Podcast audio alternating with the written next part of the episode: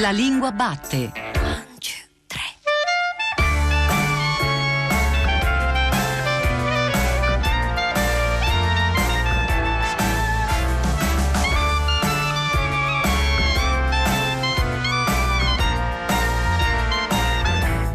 Buongiorno alle ascoltatrici e agli ascoltatori che ci seguono in questo momento su Radio 3. Io sono Giordano Meacci e questa è La Lingua Batte, la trasmissione che ogni domenica va alla scoperta della lingua italiana. Oggi, nel cuore di questa domenica estiva, siamo arrivati alla sesta puntata e alle nuove versioni che ci danno le rivisitazioni sintattiche delle puntate trascorse.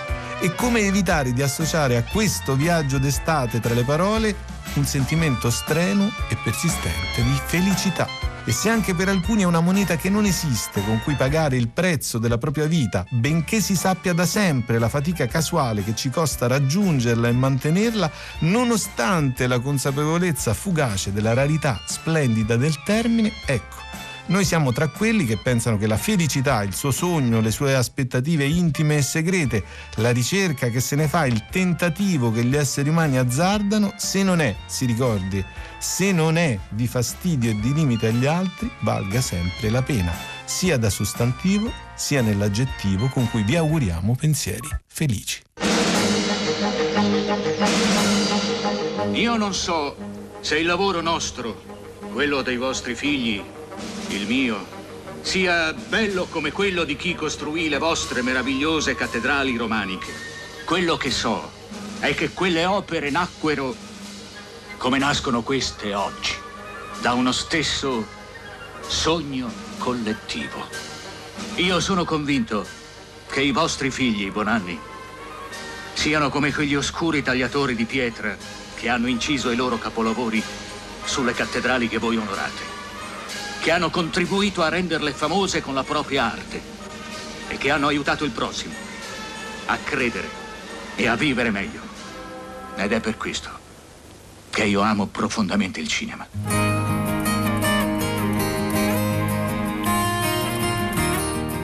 Era un frammento di Good Morning Babilonia dei fratelli Taviani, davvero a pensarci bene per la capacità di perseguire certe loro ossessioni estetiche insieme alla necessità di avventurarsi tra le strade non battute del cinema, due maestri d'arte che possono essere definiti dando all'aggettivo un valore universale rinascimentali. E per capire infatti quanta urgenza di rinascimento, quanta commistione di utilità e di bellezza sia possibile nel nostro presente guardando al passato per scegliere consapevolmente consapevolmente il futuro. Oggi qui con noi Giuseppe Patota. Buongiorno Patota. Buongiorno a lei, buongiorno a tutti voi. Giuseppe Patota, come chi ascolta anche affettivamente la lingua batte sa bene, insegna storia della lingua italiana presso l'Università degli Studi di Siena, sede di Arezzo. Tra i suoi ultimi lavori, nuovi lineamenti di grammatica storica dell'italiano per il mulino e per la terza nel 2015 la grande bellezza dell'italiano Dante Petrarca Boccaccio. Da poco è uscito eh, il nuovo Treccani diretto da Giuseppe Patota con Valeria della Valle e il Tesaurus curato da lui. E in questi giorni è uscito La grande bellezza dell'italiano, i rinascimenti Rinascimento. Patota, cominciamo dalla dedica. Una dedica che riguarda appunto il futuro pur partendo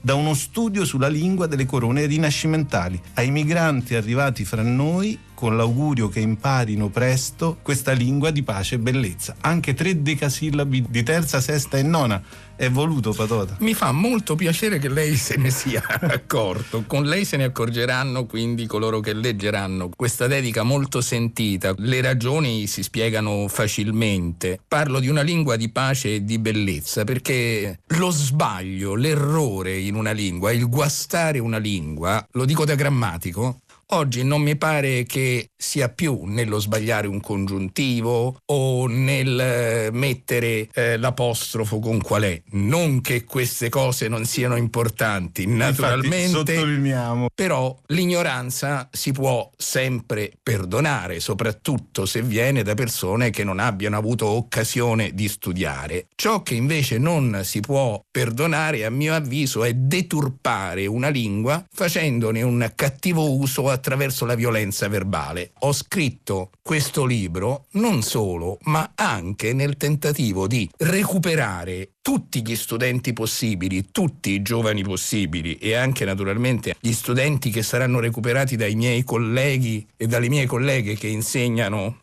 nella scuola alla bellezza e alla correttezza, alla pulizia dell'italiano. Bellezza, rinascimento sono parole che ci piacciono. Patota, Good Morning Babilonia, con quello abbiamo cominciato, ma poi lei parla dell'ottava dei pittori di Ludovico Ariosto, Leonardo, Michelangelo, Raffaello, cuore centrale e chiave di volta, mi permetto di dirlo, citandola, Bembo. Sì, il fatto che io abbia voluto iniziare nella introduzione con questo riferimento che avete fatto ascoltare a questo splendido film e a questo splendido passaggio del film dei fratelli italiani si spiega per un motivo. Nel libro naturalmente io parlo prima di tutto di lingua perché per mestiere faccio lo storico della lingua italiana. Però, sorprendendomi io stesso, ho scoperto che i collegamenti fra l'arte, il cinema e perfino la chimica, per altri versi, che possono cogliersi nella scrittura di questi autori, Bembo, Ariosto e Machiavelli, sono a mio avviso fortissimi. Allora lei mi invita a cominciare da Bembo. Beh, intanto io sono molto contento del fatto che riprendo in questo libro una novità che sono orgoglioso di aver scoperto, e cioè il fatto che il titolo corretto dell'opera più importante scritta da Bembo, vale a dire la più importante grammatica della storia dell'italiano, non è prose della volgarlingua, ma se vogliamo comunque ridurlo, perché sarebbe ancora più lungo, prose nelle quali si ragiona della volgarlingua.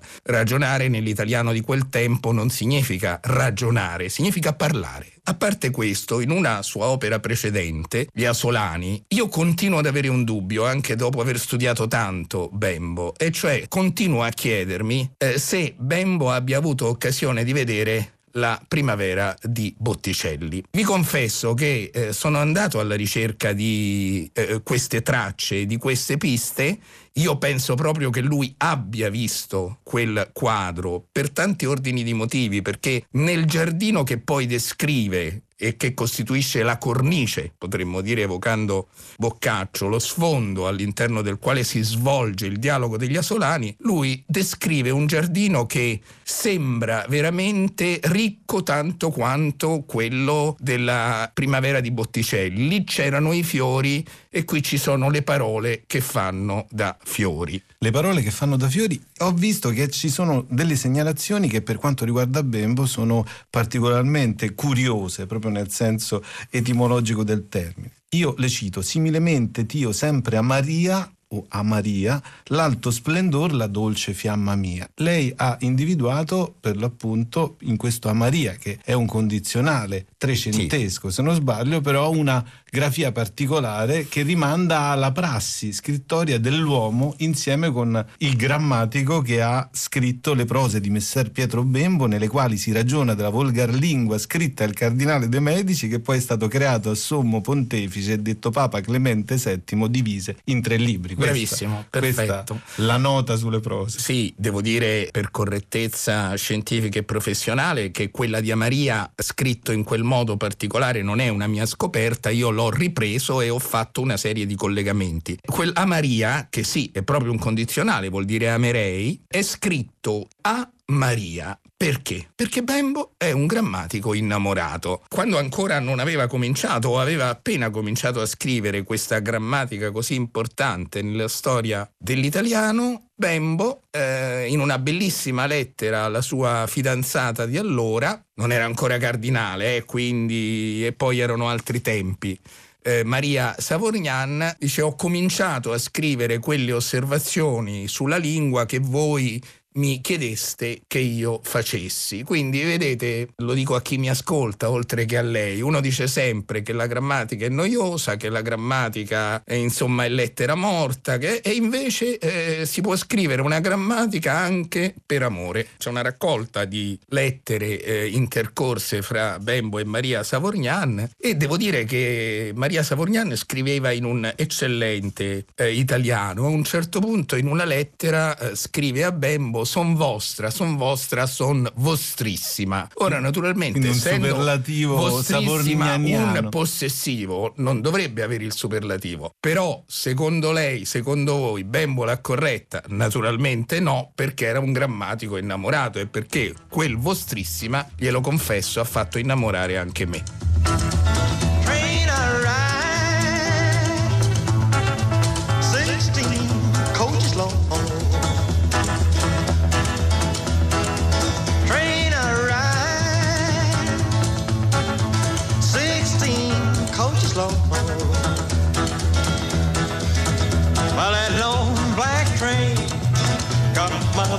Baby has gone.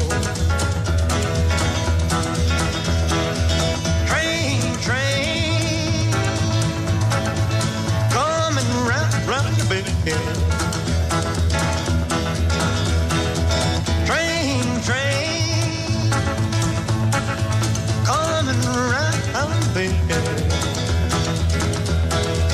Well, it took my baby, but it never will again.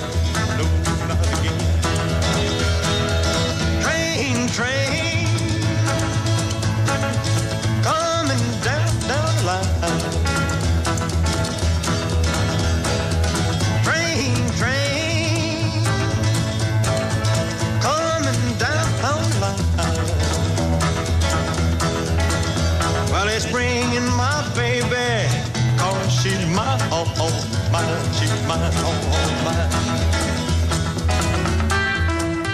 Siamo lasciati divertendoci sul vostrissimo di Maria Savorgnan, innamorata, fidanzata del quasi cardinale Bembo e siamo di nuovo ora qui alla fine di questo brano preso da Jim Jarmusch, quindi continuiamo a parlare di cinema pur parlando di Rinascimento e di Cinquecento. Nei racconti che Giuseppe Patota che è qui con noi ha fatto del Rinascimento c'è appunto Pietro Bembo, c'è Ludovico Ariosto e Machiavelli, per quanto riguarda il legame tra Ariosto e Bembo lei scrive quella che percorsero in comune prima ancora che la lingua, riguardò l'estetica che la sovraintese. Ludovico Ariosto, figura raccontata nei secoli dalla storia della lingua e della letteratura, soprattutto per la sua opera principale, per l'Orlando Furioso. Naturalmente. E anche qui e anche questa eh, citazione filmica è stata, devo dirle, molto opportuna per un motivo. Io, di nuovo, studiando Ariosto, ho scoperto in lui uno straordinario precorritore o precursore, se preferite, di tecniche di sceneggiatura e di regia. Eh, se uno legge certe descrizioni di scontri e di duelli, come è normale che ce ne siano in un poema epico cavalleresco, qualche volta rimane sconcertato per il fatto che Ariosto sembra usare i tempi in un modo assolutamente disordinato. Passa inopinatamente dal presente al passato remoto, al passato prossimo. Ora uno può dire ma l'uso del presente è anche comprensibile perché magari è un presente storico. Ma non sempre questo curioso presente che si intrufola qua e là nei versi che raccontano scontri e battaglie è un presente storico. Certe volte è un presente che compianto eh, giovane, bravissimo studioso di Ariosto ha chiamato pseudonarrativo o intemporale o riportivo. È un po' un presente simile a quello che potremmo sentire o che sentiamo in una radiocronaca in una, nella telecronaca di una partita di calcio. Il eh, paragone non deve far inorridire nessuno perché naturalmente quello che oggi è la partita di calcio erano le giostre, i duelli al tempo eh, di Ariosto e anche e soprattutto al tempo raccontato Il da Ariosto. corrispettivo artistico di un ecco che arriva la Eh. palla a Cristiano Ronaldo. Esattamente. A proposito invece di questo rimando, eh, lei scrive potremmo paragonare il suo modo di lavorare, quello dell'Ariosto, proprio a quello del regista e del montatore di un film. Lei lo spiega proprio perché questi passaggi temporali offrono allo spettatore una visione delle cose ora particolarmente rapida, ora realistica, proprio attraverso queste rotazioni morfologiche, come vogliamo chiamarle, Certo, questi certo, cambi, questi mor- cambi di morfosintattici. tempo eh, che mi hanno fatto scoprire un'altra cosa. Siccome sono un profano sull'argomento, quando ho pensato al rallentatore nel cinema, naturalmente io ho sempre pensato a una tecnica che effettivamente rallentasse la narrazione. Mi sono reso conto, leggendo Ariosto, del fatto che in molti film, prendiamo per esempio quei fantasy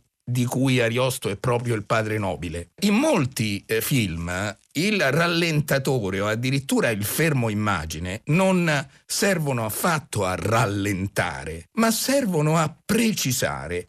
È la stessa cosa che fa Ariosto. E da questa componente cinematografica di Ariosto passerei un secondo anche alla componente teatrale di Ariosto e anche alla forme di rallentamento eh, attraverso gli endecasillabis sdruccioli o il, il- il ritmo de- de- Certo. delle opere teatrali. Quindi è un grande uomo del Rinascimento anche Sì. in questo senso. Eh, da sempre e anche comprensibilmente si è sempre detto che l'Ariosto, autore di opere teatrali, non sia neanche lontanamente paragonabile all'Ariosto, autore dell'Orlando Furioso. Naturalmente è così. Però all'interno della produzione teatrale di Ariosto io credo proprio che vada recuperato un piccolo gioiello.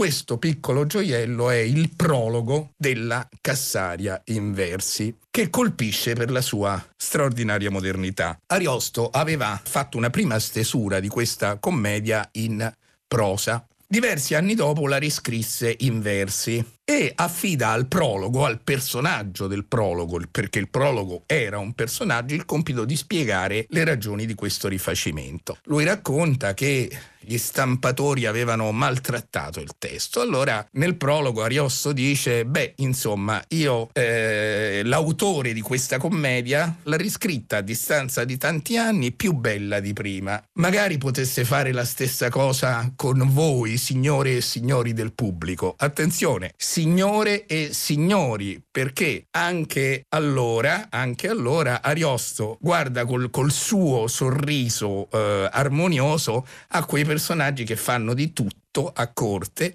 per sembrare più giovani di quello che sono. E non sono soltanto le donne, sono anche naturalmente gli uomini. E racconta tutti i trucchi, tutti i belletti, tutte le creme che vengono utilizzate. Chiudiamo con un, un che di machiavellico, ma primo perché è uno dei personaggi che lei racconta e chiuderei con una citazione della chimica delle parole di Machiavelli. Si parla di cinema, di chimica, di arte proprio perché il Rinascimento riguarda il momento in cui tutte le arti concorrono a fondare una sorta di idea di bellezza che è continuata poi nel tempo e lei parla di una combinazione formula, ci è venuto fatto di scrivere a proposito eh, del principe dei discorsi e della sintassi. Si ha la sensazione che le leggi della politica scaturiscano dalla combinazione azione e reazione di elementi linguistici, proprio come le leggi della chimica scaturiscono dalla combinazione azione e reazione di elementi chimici. Non sarà un caso che Dardano, lei dice, abbia qualificato anisotattica, cioè articolata su più piani, la sintassi del periodo del principe. Sì, anche qui, rileggendo Machiavelli, non ho potuto fare a meno di misurare la distanza stellare che passa fra la precisione del suo italiano nel Principe, nei discorsi della prima decade di Tito Livio, nel Principe, quando parla di politica, Machiavelli non usa una parola fuori posto, non usa un aggettivo inutile o ridondante. Mi viene da pensare all'inizio di questo scritto suo su Machiavelli, citando un autore che è particolarmente caro, il Foscolo, che dice scrisse Nessuno scrisse in Italia mai né con più forza né con più evidenza né con più brevità del Machiavelli. Eh sì, ma quando penso alla approssimazione con cui oggi si discute e qualche volta, ahimè, si fa politica, eh, non posso non rimanere eh, ammirato dinanzi alla perfezione eh, millimetrica con cui Machiavelli misura le parole. È appunto proprio come se le combinazioni fra le parole portassero a delle formule che consentono di agire realisticamente nell'ambito dell'azione politica. Magari eh, mh, lei ha usato all'inizio del, di, di, questa parte della chiacchierata un aggettivo che ha una connotazione generalmente che ha acquisito nel corso del tempo una connotazione negativa, machiavellico. Ci fa venire in mente naturalmente il Machiavelli perfido eh, segretario che Ma trama. Che è, che è sempre ecco. il dramma dell'epigonia, Eh, possiamo certo, dire, degli ecco. epigoni, no? Invece le cose non stanno così, perché per Machiavelli la politica è l'arte del possibile, è quello che si può fare tenendo in conto una serie di circostanze date. Ecco, è una lezione importante, comunque la si voglia eh, seguire. Sarebbe bellissimo potersi risvegliare tutte le mattine davanti al mare. Sarebbe bellissimo, bellissimo. Poter dimenticare le cose fatte male, le parole sbagliate che non puoi più ridire. Sarebbe bellissimo, bellissimo. Sarebbe bellissimo potersi risvegliare tutte le mattine davanti al mare. Un augurio e un pensiero al condizionale che in realtà diventa indicativo in molte città del mondo che oggi hanno una loro testimone letterale e metaforica eh, attraverso Napoli, in un certo senso Certo. attraverso Napoli, ma non solo Napoli, ma proprio attraverso tutte le canzoni del mondo con Teresa Desio il suo nuovo album. Buongiorno Desio. Ciao, buongiorno. Teresa Desio, cantante, compositrice, musicista, scrittrice. Tra l'altro ha pubblicato per Enaudi Metti il diavolo a ballare e L'attentissima. Puro desiderio è il suo ultimo album. Cito alcuni titoli: Teresa Desio africana, la mappa del nuovo mondo e a sud a sud, ma mi limito a questo Sì, e semplicemente, roba, sì. semplicemente dico buongiorno Teresa Desio. Partiamo da Sarebbe bellissima. Io saccio mo, o saccio mo, che tutto riesce do mondo di pari passo va, di pari passo va. A vita di dell'anzola, a due innamorate dormono e quando si va se ne apre una finestra, goppati futuro più meglio che sta. E ancora di pari passo va, di pari passo va, dintano carcere a stello, frate più caricatiena. Mo mo so spertosate bene, senza un poche gloria, fortuna lasciala sta, perché di pari passo va, di pari passo va, e a ridere, ridere, ridere, ridere, sempre ridere forte, e un amore posto in faccia gente, e non vennero mai l'anima va senza niente, sarebbe bellissimo. Appunto c'è questa idea del risveglio davanti al mare, quindi da subito lei parte con un- un'immagine potentissima, quella del mare, legata alla sua storia anche di, di compositrice, ma c'è ridere, ridere, ridere, ridere sempre, ridere forte, che è un po' l'inizio e l'emblema di tutto quello che viene richiesto dalla forza di quello che viene raccontato nel disco. Sì, ridere e svegliarsi davanti al mare sono condizioni ed azioni benefiche che purificano lo spirito e il corpo. Eh, svegliarsi davanti al mare, ovviamente chiunque ama il mare e chiunque è nato comunque in una città di mare, anche se io sono solo nata a Napoli ma vivo da moltissimi anni a Roma, quindi purtroppo il mare me lo sogno. Eh, svegliarsi davanti al mare significa, significa tante cose per me, significa svegliarsi davanti a un orizzonte aperto, dunque praticabile e contemporaneamente chi si arriva davanti al mare ha terminato anche la sua corsa, quindi può riprendere fiato. Quindi è un luogo in cui si riprende fiato per ricominciare a correre. E in tutto il disco eh, Desio c'è un gioco su la speranza continuata, mi viene da dire, cioè l'idea che cogliendo alcuni particolari della vita contemporanea che ci circonda, l'idea è sempre quella, sia in italiano sia in napoletano, che poi ci sono dei passaggi costanti tra Sì, che ho mischiato anche, per- devo dire, per la prima volta. In questo disco sono avvenute cose per la prima volta, perché in genere ho sempre tenuto separata la narrazione napoletana da quella italiana per motivi specifici. Questo disco che invece affonda la radice creativa, la mia immaginazione dentro me stessa, quindi non mi ha fatto guardare tanto fuori di me quanto dentro di me, che sono due aspetti molto diversi, come puoi immaginare, perché fuori c'è l'epos e dentro c'è l'eros e Thanatos. E quindi guardando dentro di me ho trovato sia la narratrice italiana che quella napoletana. E Ho detto perché non far convivere queste, queste due anime? Infatti vedevo proprio questo studiando poi i testi e ascoltandoli e poi leggendo i testi insieme con l'ascolto delle canzoni, l'uso di aggettivi espressivamente marcati, penso ai cani spadronati e i stivali da guerra alluvionati, ma anche un elenco di chi deve essere salvato dalla speranza, che Sì. poi sono sempre gli ultimi, condannati, i deportati, gli infedeli, i diseredati. I po- accan- i poco amati. I poco amati, che è un'altra dei possiamo dire un altro dei fili che lega le canzoni del Assolutamente disco sì. e appunto però passando dalla seconda alla terza traccia in un soffio di vento peraltro con eh, la partecipazione di Gemon Certo, in italiano sì, rispetto sì. all'italiano di pare pare che stiamo sempre dinta una guerra io amo il napoletano ma i fonemi romaneschi me lo impediscono Pare pare che stiamo sempre in una guerra, pare pare che stiamo sempre con le ginocchia in terra. pare che non ci alziamo più Più. però l'idea appunto sia noi ci potremmo salvare e provo a dirlo in Noi ci napoletano salvare, noi ci possiamo salvare è quello che Gemon ribadisce È quello che Gemon ribadisce con le sue parole, che puoi eh, declamare anche tu avendole e egli scritto in italiano. In italiano, uno di fianco all'altro, siamo distanti un miglio e la felicità che alle volte ci imbriglia se ne sta nascosta in un blister di pillole. Questo è tra l'altro uno delle sottotracce di tutto il disco, cioè Eh. questa cupezza che può essere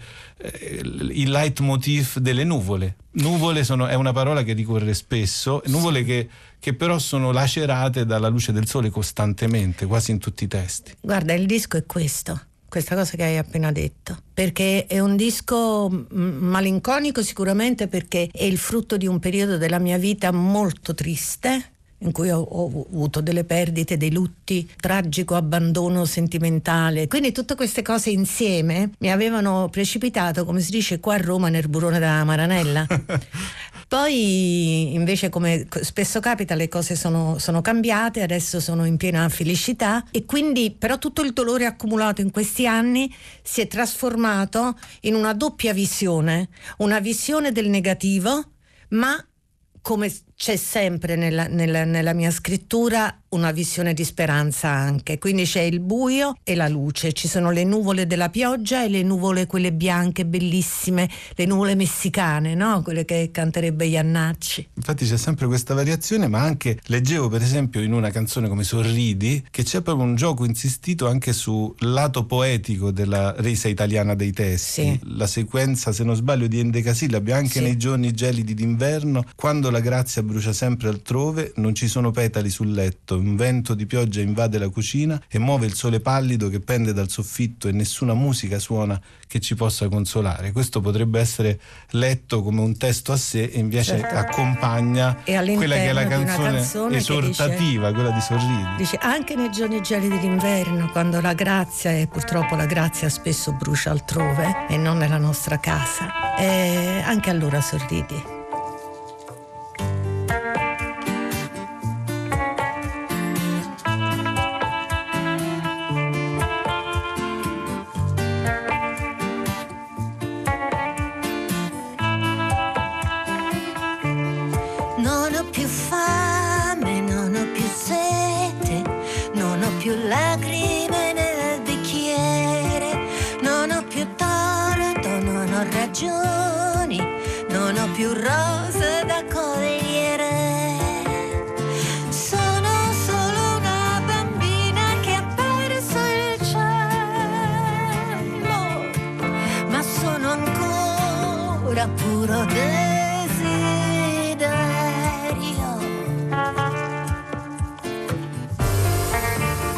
La canzone che dà il titolo all'ultimo album di Teresa Desio, Puro Desiderio. Non ho più sonno, non ho canzoni, non ho più nuvole da contare. Ne parlavamo prima con Sempre Teresa Desio.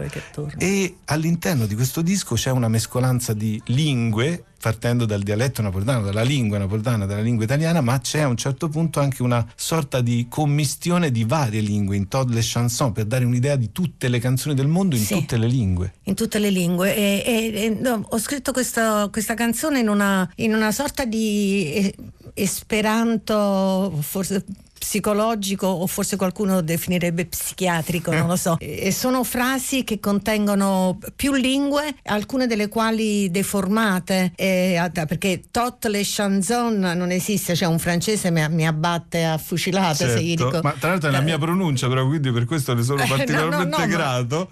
Anche se mi affascina. Per esempio il verso Dinta st'abbraccio, je me suis perdu per sempre. Eh per sì. cui c'è il francese, C'è il francese. che è parte un po' insieme allo spagnolo, integrante certo, del- certo, anche lo del- spagnolo, dell'archeologia del napoletano, diciamo. Sì, sì, sì, e ci sono proprio dei fonemi archeologici dentro questo pezzo. Eh, Mon Amor, eh, Mon, Mon Tresor, Sì, sì, infatti eh, Mon Amor, cioè uno dice come a Mon Amor, che cos'è? E questo è l'amore universale in, in, in una, tutte le lingue. in una lingua che, che si modifica. Senti, quindi- c'è anche una frase, la cito perché, per, per- per due motivi. Uno perché è, è in tedesco Sì. e l'altra perché è tratta da, eh, da una versione che io ho sentito cantare quando ero piccola da John Baez in tedesco di una canzone di Pete Seeger che è Where the Hard Flowers Gone e in tedesco dice Und sagt mir wo die Blumen sind, wo sind sie geblieben, no? Ho recitato questa cosa e un simpaticissimo critico de- della musica che io ringrazio per questo complimento che mi ha fatto ha detto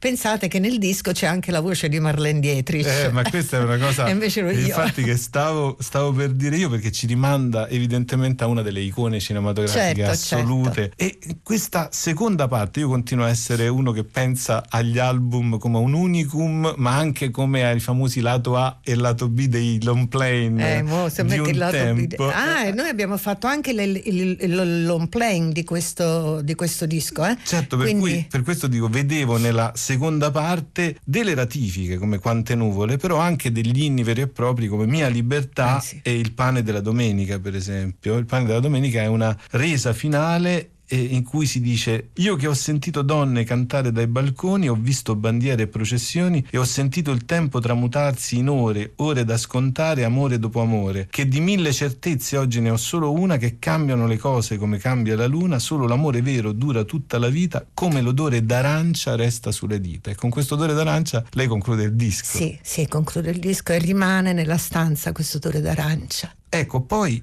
L'amore, l'attimo, il treno è la penultima canzone. E c'è un gioco tra il rimpianto d'amore, insomma, quindi letterario, giocato però attraverso, lei lo dice, solo parole luminose e semplici, quindi vuole chiarire bene il pensiero e però c'è anche una carnalità, io non so cosa pensi di me, a me interessa la tua bocca, la risonanza che l'anima ha quando la vita la tocca, che sembrano versi quasi di Patrizia Cavalli, insomma, di certe poetesse che hanno fatto della carnalità anche eh, linguistica, no? Il, sì, sì, sì, la, la, radice la, dei loro testi. D'altra parte la carnalità è parte integrante di questo disco che si intitola Puro desiderio. E il desiderio è il desiderio di tutto, è il desiderio di abbracci, è il desiderio di amore, è il desiderio di libertà, è il desiderio di, di conoscenza, di comunicazione, perché noi oggi comunichiamo pochissimo. E per esempio io sono uno che ha bisogno di comunicare tanto, tanto, ma è difficile trovare interlocutori con cui comunicare. E anche il desiderio di carnalità, il desiderio di sesso, il desiderio di... tutti i desideri diciamo che sono secondo me eh, facilmente distinguibili come desideri primari rispetto ai desideri indotti. Chiuderei con un ritorno che è sul ridere e il correre, ne parlavamo, ma passo dopo passo io lentamente andrò, sulla lunga distanza io ti conquisterò. C'è un'idea paziente del passo dopo passo, cioè del sì. costruire le canzoni, la musica e la vita che viene raccontata. E la libertà, la, passo si chiama passo. mia libertà e passo dopo passo te la devi costruire. Nessuno te la dà e quando l'hai raggiunta nessuno te la perdona.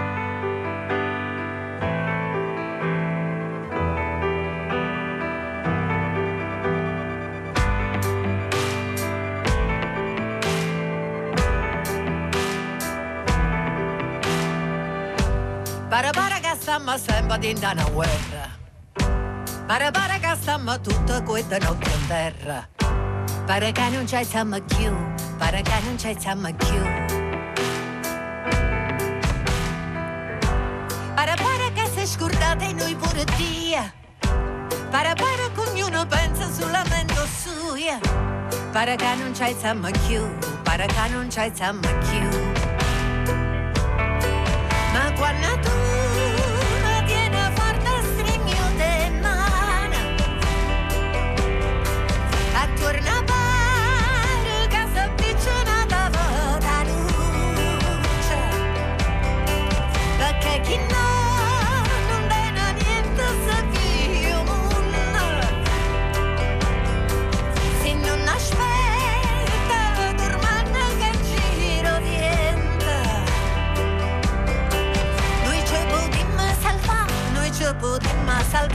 noi ci potremmo salvare, noi ci potremmo salvare, ci potremmo ancora salvare, ci potremmo ancora salvare, ci potremmo ancora, ancora, ancora, ancora, ancora. Andrea De Benedetti, laureato in grammatica italiana, ha insegnato per nove anni lingua italiana all'Università di Granada prima di rientrare in Italia dove scrive, traduce e fa il professore in un liceo linguistico. Tra i suoi libri ricordiamo Val più la pratica, piccola grammatica immorale della lingua italiana per la terza nel 2009 e La situazione grammatica Einaudi 2015. Con il linguista e musicista Carlo Pestelli affermato nel 2018 per UTET La lingua felice, curiosità, bizzarrie e segreti, tutto quello che avreste voluto sapere sulla lingua spagnola. Lo ha intervistato per noi Cristina Faloci.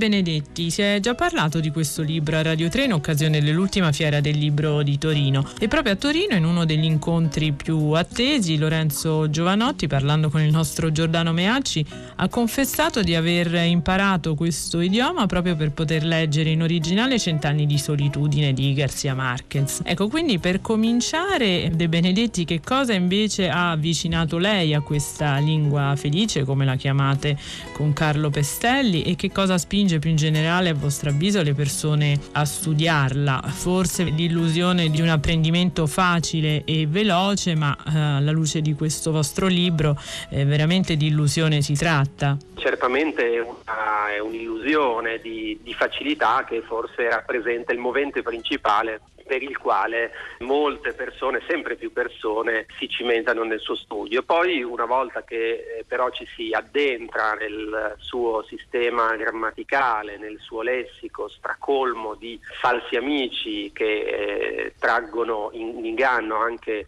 eh, le persone più avvedute, ecco che eh, si, si, scopre che, che, le cose non erano poi, poi, così facili. Per quanto riguarda le ragioni che hanno avvicinato me e il mio collega Pestelli a, allo spagnolo, la ragione è la stessa, entrambi siamo stati, io un pochino più a lungo di lui, visiting professor all'Università di Granada in Spagna, entrambi siamo arrivati in Spagna senza sapere una parola di spagnolo, l'abbiamo entrambi acquisito e non imparato in maniera formale, però ci si è, possiamo dire, appiccicato addosso. Ecco, terza lingua più diffusa del pianeta, 500 milioni di parlanti, ma possiamo stabilire per lo spagnolo una vera e propria data di nascita? Sì, diciamo che una, una data di nascita è probabilmente eh, l'editto di, di, di, Toledo del 1253 eh, tramite il quale eh, il castigliano veniva scelto, eh, veniva eletto come lingua ufficiale del, del, Regno di Castiglia. Il castigliano era uno dei tanti dialetti tra i quali si sarebbe potuto scegliere, c'erano in ballo volendo anche l'aragonese, il leonese, il, il gallego portoghese. Di lì in avanti si è assistito poi a un, un progressivo processo di eh, fagocitazione del eh, castigliano ai danni del, degli altri dialetti, eh, esclusi il gallego e il catalano che sono poi diventate delle, delle lingue vere e proprie ed escluso ovviamente anche, anche il basco, eh, fino poi a dar vita allo spagnolo che conosciamo oggi e che ha cominciato a essere normato di fatto nel, nel XV secolo con la grammatica di Nebrija. De Benedetti, ricordiamo una altro fatto storico. Ecco, nel 1991, a proposito di un vecchio slogan che diceva ce lo chiede l'Europa, eh, accade un fatto linguistico che divenne anche politico e che mobilitò persino lo stesso Garcia Marquez. Ecco, ce lo ricorda magari nel dettaglio e ci dice anche perché fu così sentito? Allora, sì, eh, la storia eh, ci riporta agli albori dell'Unione Europea, alla stesura dei trattati di, di Maastricht. In quell'occasione la, eh, la, la comunità, quella che allora si chiamava Comunità Europea, chiese formalmente alla Spagna di eliminare la lettera ñ, eh, cioè la N con eh, quella specie di eh, accento circonflesso dalle tastiere dei computer in modo da eh, favorire la libera circolazione delle merci. Eh, per la Spagna e per tutti coloro che, che, parlavano spagnolo questa richiesta rappresentava uno sfregio alla loro stessa identità. Vennero lanciate eh, raccolte di firme, petizioni e appunto si mobilitò persino Gabriel García Márquez, come ricordava, eh, il quale scrisse che la Enya rappresentava un progresso culturale rispetto alle altre lingue romanze poiché esprimeva con una sola lettera un suono che altre lingue, tra le quali appunto l'italiano, esprimevano con, con due. E, mm, non soltanto Garcia Marquez, ci furono anche eh, altri intellettuali che eh, dissero la loro, una poetessa argentina fece un appello ancora più accorato e eh, più eh, commovente, eh, disse non ci lasceremo portare via la Egne, la Egne siamo noi, insomma proprio a, eh, riaffermare questa identità linguistica che trovava il suo emblema sommo in una, in una lettera, in un grafema.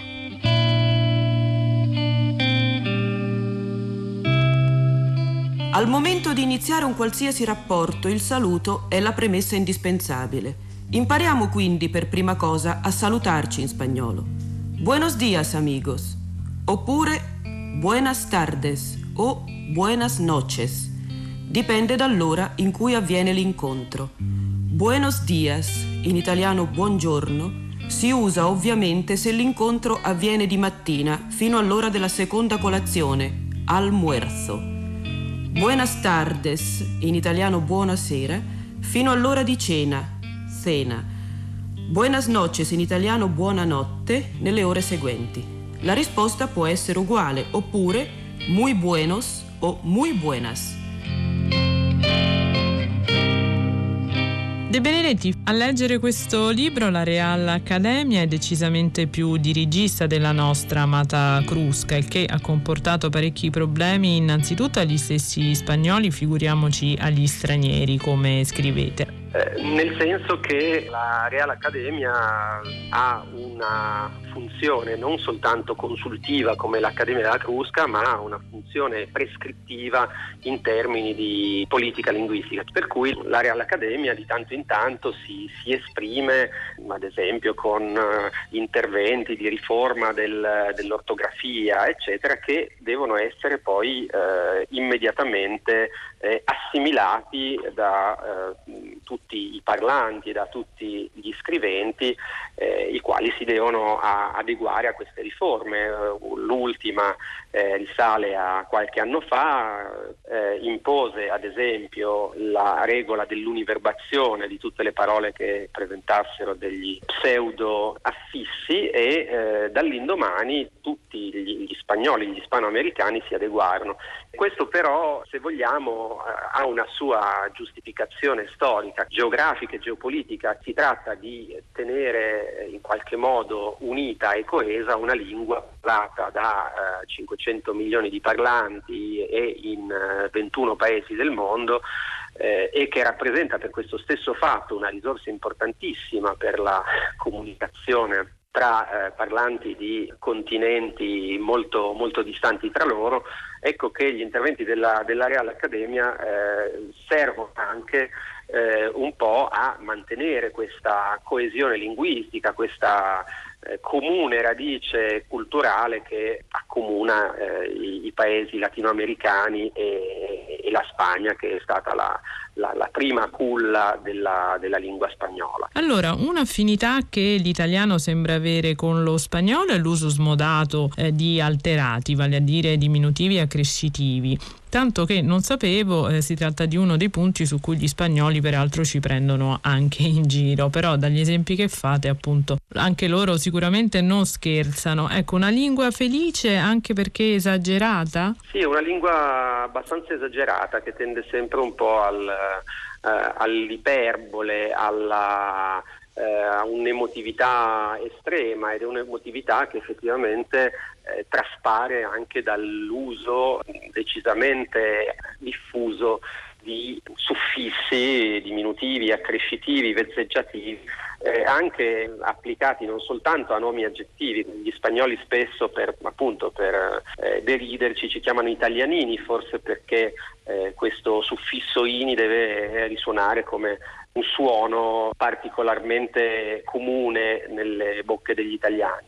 Però appunto in spagnolo i suffissi si applicano, i suffissi diminutivi o, o vezzeggiativi o accrescitivi si applicano persino a parti del discorso che normalmente, secondo le regole morfologiche, non lo accetterebbero. Penso agli, agli avverbi o addirittura ai verbi, soprattutto in, in centro, in Sud America, si sentono molto spesso forme come aglissito, che vorrebbe dire lì, ma lì con un diminutivo, che sarebbe anche difficile da immaginare come potrebbe suonare nella nostra lingua, oppure come stas, come stai? Risposta eh, tirandito, che vuol dire me la cavicchio, ecco, però questo tirandito è come dire tirando, cioè me la cavo, ma, ma non, non, me la cavo proprio bene, me la cavo un pochino, me la cavo un po' a fatica, diciamo così. Un'altra cosa che mi ha incuriosito, Andrea De Benedetti, per un immediato paragone con l'Italia e gli italiani di oggi, è la questione del voi, lei, tu, che in Spagna ha visto addirittura nascere una petizione su change.org. Innanzitutto dobbiamo ricordare che eh, mentre in italiano il sistema dei pronomi eh, allocutivi e eh, di partito abbiamo il tu e il lei e poi il voi è un relitto del fascismo ormai abbastanza eh, estinto. In spagnolo invece il sistema è un pochino più articolato, eh, soprattutto in una dimensione diatopica, cioè in senso geografico, perché eh, laddove in Spagna eh, il tu si alterna con l'usted, invece in eh, Sud America il pronome diciamo, confidenziale è il vos. In Spagna il processo che ha portato a una diffusione massiccia del tu invece dell'usted, quindi a una eh, progressiva eh, informalizzazione delle relazioni, è stato molto più rapido rispetto a noi, eh, tanto che se ancora negli anni 60 eh, era d'uso eh, dare del lei ai, dell'usted ai propri genitori, ai propri nonni, in generale agli adulti, oggi si dà del tu addirittura ai, ai propri professori e appunto, come ricordava, è stata addirittura lanciata una, una petizione, peraltro ha raccolto pochissime firme, che chiedeva disperatamente che si eh, recuperasse l'uso dell'usted, ma temo che sia una richiesta vana. Non so se è ugualmente vana, però da noi invece la petizione è stata fatta contro l'eccesso di anglicismi, la ricorderà la promotrice Anna Maria Testa, la pubblicitaria, sotto il nome di Dillo in italiano ha raccolto quasi 70.000 firme, quindi insomma sicuramente un'adesione più massiccia. Ecco, da questo punto di vista come si comporta, e glielo chiedo per chiudere appunto lo spagnolo rispetto rispetto all'inglese? Eh, si comporta in maniera eh, invece molto più rigorosa e infatti non ci sarebbe bisogno di lanciare alcun tipo di petizione eh, perché sia la, l'Accademia ma anche la sensibilità stessa dei parlanti impediscono che questo afflusso di esotismi di matrice angloamericana sia, sia troppo massiccio. Addirittura appunto vengono ispanizzate una serie di, di, parole che sono per noi ormai date per acquisite acquisite dall'hot dog che in spagnolo diventa eh, il perito caliente vengono addirittura eh, pronunciati in maniera quasi volutamente, mi verrebbe da dire, trascurata per parole inglesi e ispanizzate nella pronuncia, parole e nomi, Bruce Springsteen diventa Bruce e. Springsteen, Steven Spielberg diventa e Steven e Spielberg, laddove poi eh, la eh, traduzione non sarebbe plausibile, si fa ricorso al calco e questo è un uh, discorso che vale anche e soprattutto per gli anglicismi di ambito informatico, ecco quindi che il mouse diventa raton, il file diventa l'arcivo, il computer diventa un ordenador o computadora eh, nei paesi sudamericani. Questo a voler appunto preservare anche le potenzialità creative dal punto di vista proprio dell'onomaturgia di una lingua così ricca come lo spagnolo. Eh, io di Madrid, nativos, nativos, perché poi sono uno che gira parecchio da eh, tutte le parti. E usted? Io, eh, di, di, dove sei? Io ho detto Madrid. Io. Um, Ugualos. Ugualos. Ah. Ugualos, non conosci Ugualos, è un piccolissimo paesino vicino a uh, Ugualos, difficilissimo trovarlo nella cartina, è provincia di Granadas. Oggi Rayuela, il gioco del mondo, Cortasar, per la prima volta al Salone del Libro di Torino, ospite non è una nazione ma una lingua, lo spagnolo. E così Ospite la lingua è il titolo di questa trasmissione, spesso si gioca con la vicinanza corradicale eh, tra ospes e hostis, noi sappiamo bene cosa scegliere. Tra ospite e nemico, scegliamo sicuramente l'ospitalità, perché chi ama la letteratura è spinto sempre dal desiderio di rivolgere lo sguardo al di fuori dei confini e trasformare l'ignoto in qualcosa di familiare, per usare le parole di Giunpa Lairi. Buongiorno. Giumpa Lahiri è nata a Londra da genitori bengalesi, cresciuta negli Stati Uniti, tra l'altro ha pubblicato Una nuova terra, l'interprete dei Maranghi, direttamente in italiano dove mi trovo, è vincitrice del premio Pulitzer, del Penn Hemingway Award, del Frank O'Connor International Short Story Award, sempre tra l'altro, è qui con noi, io per questo gliel'ho già detto privatamente, la ringrazio da lettore per presentare, per parlarci della raccolta di racconti italiani scelti e introdotti da Giumpa Lairi. Eh, è un'antologia nata e concepita in inglese che oggi, eh, come lei scrive, rinasce e raddoppia in italiano. Nell'avvertenza lo definisce una specie di gioco del rovescio, perché i due protagonisti del gioco sono le due lingue dell'italiano e dell'inglese. Come nasce questa antologia in questo segno del gioco? Nasce, nasce, in inglese eh, per un pubblico anglofono e, e, adesso grazie a Guanda eh, esiste anche in italiano, quindi è un libro, questo libro è un, un libro speculare che è anche un ritorno. Eh, quindi ha fatto questo lungo viaggio eh, per me molto soddisfacente, tra l'altro perché io mi sono innamorata di questi racconti proprio in italiano, però ho dovuto fare il passaggio, far tradurre i racconti per quel pubblico lì e quindi... Beh, c'è questo paradosso sì. straordinario esatto. per cui in questa antologia noi leggiamo in italiano eh, i, La... i, i, i, racconti perché nascono in italiano, ma leggiamo in italiano tradotta gli apparati, invece in lingua originale vengono letti gli apparati in traduzione ci sembra un chiasmo e appunto un gioco di specchi sì, molto bello come sì. rappresentanza del, sì, del gioco è, della letteratura. È proprio mondo. così, il tema del doppio è fondamentale. Il tema del questo. doppio è proprio messo in gioco dal esatto. punto di vista linguistico.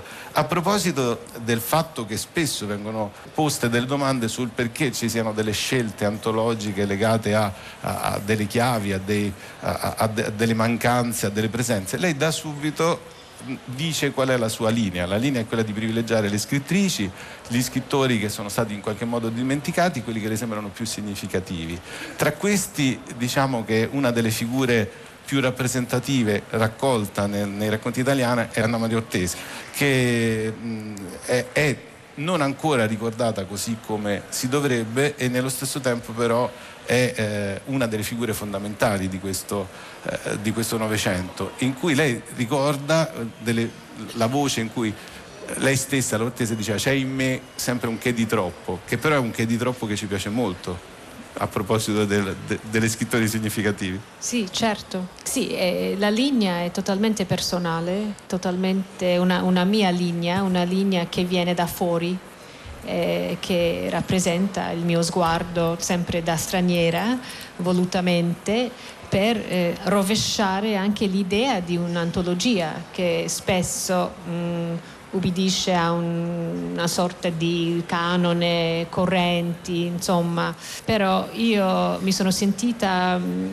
completamente libera di, di, costruire, di mettere a posto questo, questo gruppo. Un gruppo di persone, lei dice che si conoscevano, che si integravano, molti di loro erano traduttori, lei mette il punto su questa cosa eh, molto significativa, un gruppo di scrittori traduttori che si parlavano tra loro, molti di quelli rappresentati, scrittori e scrittrici, e lei dice nell'introduzione l'atto di tradurre è fondamentale per la loro formazione artistica e la rappresentazione linguistica del loro innato ibridismo. Quindi è, lei lo dice, è una raccolta ibrida linguisticamente in partenza che però dà conto anche di un, eh, di uno sguardo su un Novecento che è ibrido linguisticamente. Assolutamente, c'è questo di nuovo mh, mm, il desiderio di, mh, quasi di raddoppiare tutto, anche l'identità. Eh, la propria identità, di diventare un altro, di, di vedersi nell'altro, di, di adottare un, un altro nome eh, per esempio per sperimentare un altro, un altro stile, un'altra vita, eh, praticamente un'altra lingua. Eh, nel caso certamente di, di Tabucchi, eh, di Fenoglio, possiamo dire Alba de Cespedes che scrive anche in francese verso la fine della sua vita eh, quindi è un, è un, filone molto potente questo del, del, del doppio di, e, e, la traduzione ovviamente è, è, è centrale in tutto, in tutto, questo perché raddoppia un, un, testo. Lei dedica questa raccolta Vittorini americana, proprio a una delle antologie fondamentali, ma una cosa che mi ha molto commosso, lo devo dire, visto che tra l'altro questo è il centenario della nascita di Primo Levi, al Salone del Libro è eh, giustamente festeggiato quello che forse è uno dei più grandi scrittori di sempre in lingua italiana. Eh, lei scrive, era la prima volta che lo leggeva in italiano, lei sta tornando, a, sta andando a Princeton da, da Roma e la verità è la bellezza folgorante di quelle pagine che trasformano l'incontro di un uomo con l'inferno in un capolavoro della letteratura hanno cambiato non solo il mio viaggio in aereo, ma la mia stessa esistenza, instillando in me un senso di meraviglia persistente. Ecco, vedendo certe, proprio la scelta antologica, che tra l'altro è alfabetica al contrario, c'è questo melange di, di tempi no? tra la fine dell'Ottocento di nascita di alcuni e il pieno Novecento di altri, e questa idea della meraviglia persistente è un po' poi il segno anche di tutta l'antologia, sia di come l'ha commentata racconto per racconto, sia di come l'ha introdotta o scelta o trascelta. Ma questa è la speranza, credo, per tutti, no? la, meraviglia, la, meraviglia, persistente che, che ci spinge, che, che, ci spinge a vivere, a scoprire sempre di più. Primo Levi certamente è una figura gigantesca ehm, per il mondo, per la letteratura, ma per me personalmente eh, uno che mi ha proprio accompagnata fino a fino agli Stati Uniti in quel viaggio duro per me è, è, tutto sulla trasformazione anche il suo racconto in questo volume parla di una creatura ibrida il centauro eh, che per eccellenza Tra rappresenta un primo quel... Levi anomalo rispetto esatto. a quella che è la percezione sì, comune. poi un, un, racconto scritto in un volume pubblicato sotto un falso nome sì. quindi di nuovo il doppio un altro primo Levi ancora sì. tutto quello che ha fatto, eh, la sua identità, che proprio lui si è sempre rifiutato di accettare eh, le etichette. Questa è una cosa per me così, così importante eh, così fondamentale per cui adesso mm, mi dedico un corso, un corso a Princeton mm, soltanto a lui, a una lettura di, di, del sistema periodico. Rifiutare le etichette è quello che uno, qualsiasi scrittore spera sempre di sentirsi sì, dire nella sua vita. Sì. Comunque io Giunpa Lairi, qui c'è il conduttore della lingua batte, il cittadino e lo scrittore insieme che la ringraziano soprattutto per questo brano introduttivo in particolare a dispetto di chi vuole chiudere le frontiere e creare un paese in cui vengano prima gli italiani, l'identità dell'Italia, compresa la definizione stessa di italiani, si sta trasformando radicalmente e la letteratura da sempre aperta agli influssi esterni e arricchita da questi cambiamenti continua a sperimentare strade nuove. Soltanto le traduzioni possono allargare l'orizzonte letterario, aprire le porte, abbattere i muri. Questo è il momento in cui l'estetica diventa etica e l'etica diventa ancella dell'estetica, come diceva Brodsky. Sì, c'è una corrispondenza, chiaro, attuale, eh, mi rendo conto, cioè quello che hanno realizzato questi autori del Novecento, in quel periodo storico, in quella realtà storica, eh, rispecchia nel bene e nel male quello che stiamo vivendo adesso. Eh, quello spirito di contrastare, di aprire, di scavalcare eh, un atteggiamento che vuole solo ridurre, eh, appiattire, controllare in qualche modo la nostra umanità. Eh, i nostri movimenti, i nostri spostamenti, eh, la nostra natura eh, ibrida, mutevole, eh, questo è il punto e quindi questo, questo libro rappresenta per me anche una, una, una, speranza perché vediamo in questo c'è l'esempio eh, proprio italiano eh, per poter contrastare eh, e resistere e, resist- e resistere a, a, spirito. Contrastare e resistere con la letteratura attraverso una scelta antologica di autori italiani e quindi noi ringraziamo Giunpa Lairi, ricordiamo che tra le speranze c'è la letteratura, c'è la lettura, c'è la grande narrativa e i racconti italiani scelti e introdotti a Giunpa Lairi. Ah, felicità, su quale treno della notte viaggerà?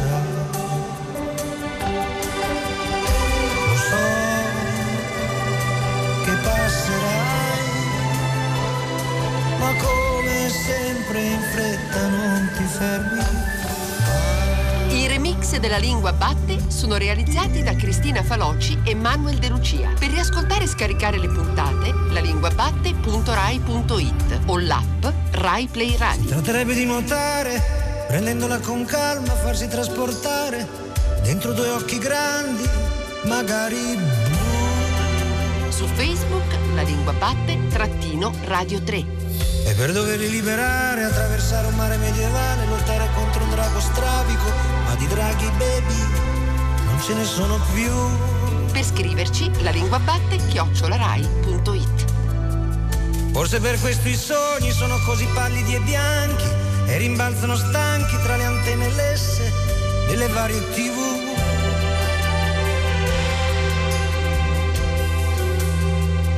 Si ritornano in casa portati da signori eleganti, cessi che parlano, tutti quanti che applaudono, non ne vogliamo più.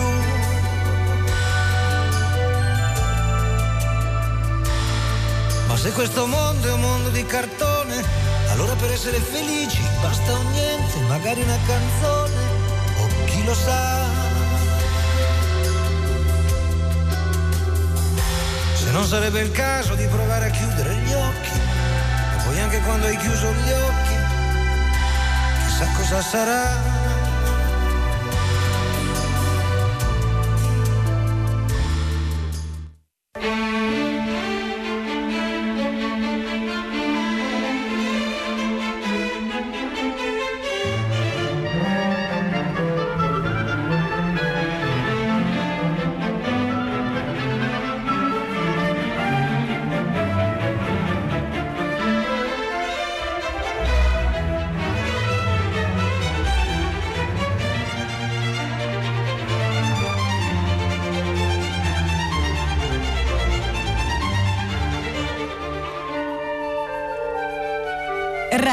Radio 3